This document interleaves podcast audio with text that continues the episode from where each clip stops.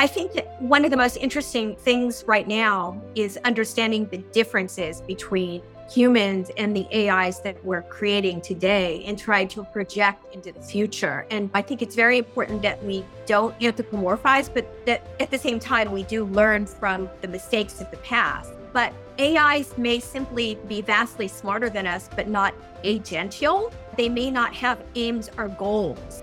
There definitely are arrows going in both directions there. On the one, if AI actually worked out in the ideal way, then it could be an extremely powerful tool for developing solutions to climate change and many other environmental problems that we have. For example, in developing more efficient clean energy technologies. There are efforts underway now to try to, for example, get fusion reactors to work using AI tools to guide the containment of the plasma. Recent work with AlphaFold by DeepMind, they are working on developing AI tools that can be used for molecular modeling. And you could imagine various uses of that for developing better solar panels or other kind of remedial technologies to clean up or reduce pollution. So, certainly the potential from AI to the environment are manifold and will increase over time. Let's completely talk about technology and the role of humanity and of being human and what it means to be present in that. We need to keep humans at the center of everything that we do. That everything that we do in our life is about humans. It begins with humans and it ends with humans. There might be technologies and businesses and all these things in between, but we should measure by the effect on humans. When I talk to people about artificial intelligence or technology,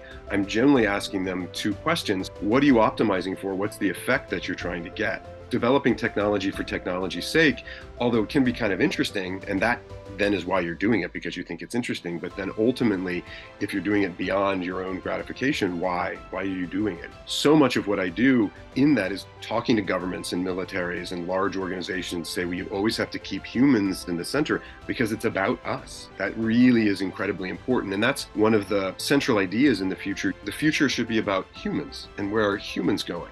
And what do we want as humans and how are we using technology to make us more human or healthier or happier or more productive or you name it they're akin to neocortex so even though there's a lot of terminator concerns and I've expressed them as well. It really depends on the kind of AI system, and it also depends on the actors, the use of these systems. So it's hard to tell exactly what the dangers are, but that's certainly one thing that we need to track that beings that are vastly intellectually superior to other beings may not respect the weaker beings given our own past. In general, I think it's really useful to remember when we talk about technologies that the technologies we use are all designed for military and capitalist and surveillance and police purposes. So any technology I'm using is probably using me better than I'm using it. So the fantasy that like I'm gonna say the right thing on social media and it's gonna free people, no, social media is like definitely designed to isolate us and mediate our social need through corporate platforms so that people can make a lot of money. It definitely was not made to free queer and trans people or people of color, or, you know, to end colonialism. I wonder how many people get out of schools now knowing the history of the very technologies that they use, taking the idea of futurism and looking and making this part of a core curriculum where we look at tomorrow and we see what's been done. Certainly, uh, the average kid knows how to use a cell phone. Do they know where this came from? I think that needs to be taught. I think that many other technologies on these sides and how to use these things, use them intelligently. I think that we need to have a better education on these things thank you in the other direction, the critical issue here, which is the governance aspects, which in fact I think is one of these core source of many of the greatest threats to human civilization on the planet, the difficulties we have in effectively tackling these global governance challenges. I think this will also present difficulties for future developments in artificial intelligence, in that there might be scenarios where it would be very important to be able to coordinate, say, at some point to slow development so that we can make sure that the systems we develop, eventually super intelligent systems, have the right safeguards installed and that we have the safety technology perfected. And right now, that doesn't really seem to be feasible because there are so many different independent actors that are kind of racing to get there first. So, yeah, I think once one tries to dig down really to the root of a lot of these problems, one can sort of see a common denominator, which is the difficulties we humans have to work cooperatively together.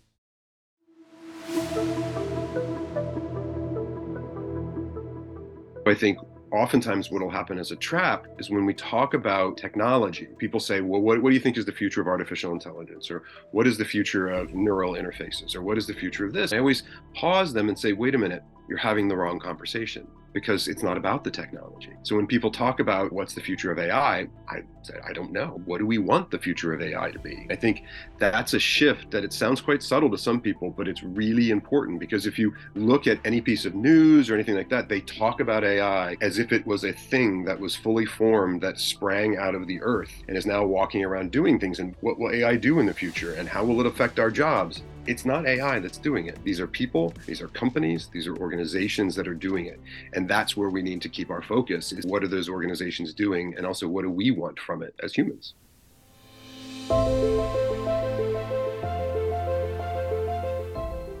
You're listening to AI and the Future of Humanity from the Creative Process. This podcast is supported by the Jan Michalski Foundation. This series is produced by Mia Funk with the participation of collaborating universities and students. Thanks for listening.